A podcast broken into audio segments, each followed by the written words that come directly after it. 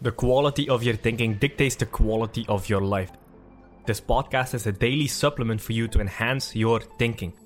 Listen to it daily, consume it daily, allow it to make you stronger. Now, this one is going to be massive for a lot of you. It's one simple trick that you can use to 4x your work output throughout the day.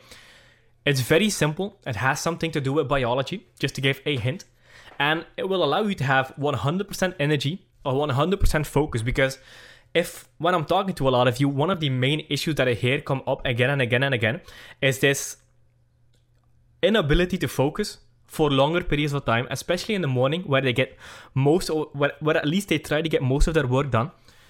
Usually they have issues focusing, and that's one of the issues that I absolutely had to deal with. It's not some, it's something every single human being that actually cares about their work like if you work at McDonald's and you don't give a, you don't give a crap about what you do, that's a different story. But if you actually care about your ability to deliver, whether that be to customers, whether that be to, in your relationships, whether that be in your life, your ability to deliver is directly correlated with your level of energy, your level of thinking, and that's what we're going to be talking about.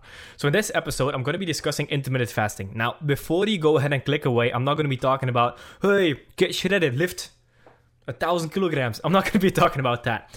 This podcast is around your thinking and your ability to problem solve. So, Nick, okay, what the hell does this have to do with intermittent fasting?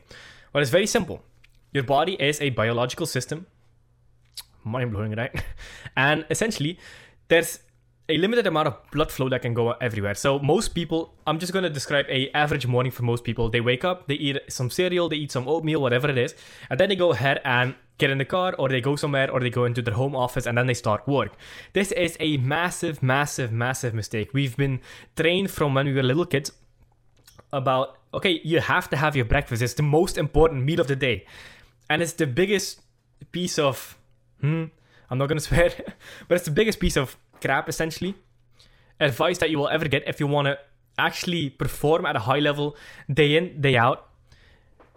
And yeah, breakfast, just kind of get rid of that idea. It's not the most important meal in the day. It's just the things that cereal companies want to sell to you because, hey, eat my stuff in the morning, I'll make more money. So, intermittent fasting. Skip your breakfast and fast until 12 and uh, just at noon, and then fast until 2 p.m. and then fast until 5 p.m. It's kind of three levels to this stuff. On days where I have to get a lot done, I fast until 5 p.m. On days I have to get a normal average day, I fast until 2 p.m. And if you're just getting started this, I just recommend that you skip breakfast. You do not put any sugar into your coffee, do not put any um, milk into your coffee. Get rid of all of that. Just drink pure black coffee. It's just as good. And that will allow you to have more than enough energy and it will kind of end your appetite for food until the afternoon. And then in the afternoon at like 12, you want to go ahead and eat. And that way you can slowly and surely get into intermittent fasting. First seven days are going to be hard, but to come back to the topic, when it comes to dividing blood flow. Let's say you wake up in the morning, you have your your breakfast like 90% of people nowadays.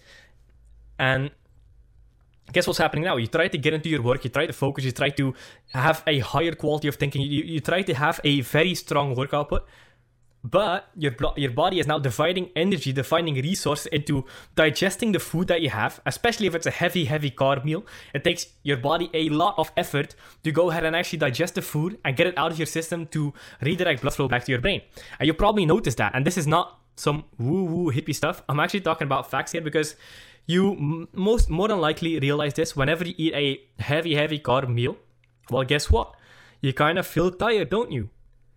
And it's normal because, again, you feel tired mentally and physically also when you go ahead and eat a heavy carb meal because your body is sending all of its resource to digest the food and then going ahead and actually redirecting to your brain. That's why a lot of people have the afternoon slump. Or they're just tired in the morning because they wake up, they drink their coffee, they add some sugar to it, and then they eat their breakfast and they have all of this sugar and all of this carbon to the body. Where if they get to work, they're probably tired, and the caffeine just kind of balances it out and creates a baseline of energy. But once the caffeine is done, well, guess what? People crash completely. Even with the bulletproof variation, people crash com- uh, crash com- completely because all of your resources going to your digestive system, and you want to get rid of that. Just don't eat in the morning. It's the simple, simplest thing you can do. And Trust me, just try it for three days. It's going to be, I'm not going to say it was hard. It wasn't that hard for me to switch to just not eating in the afternoon. It's more so a habit switch because your body does not eat, need to eat in the morning. It just doesn't. Think back to our ancestors.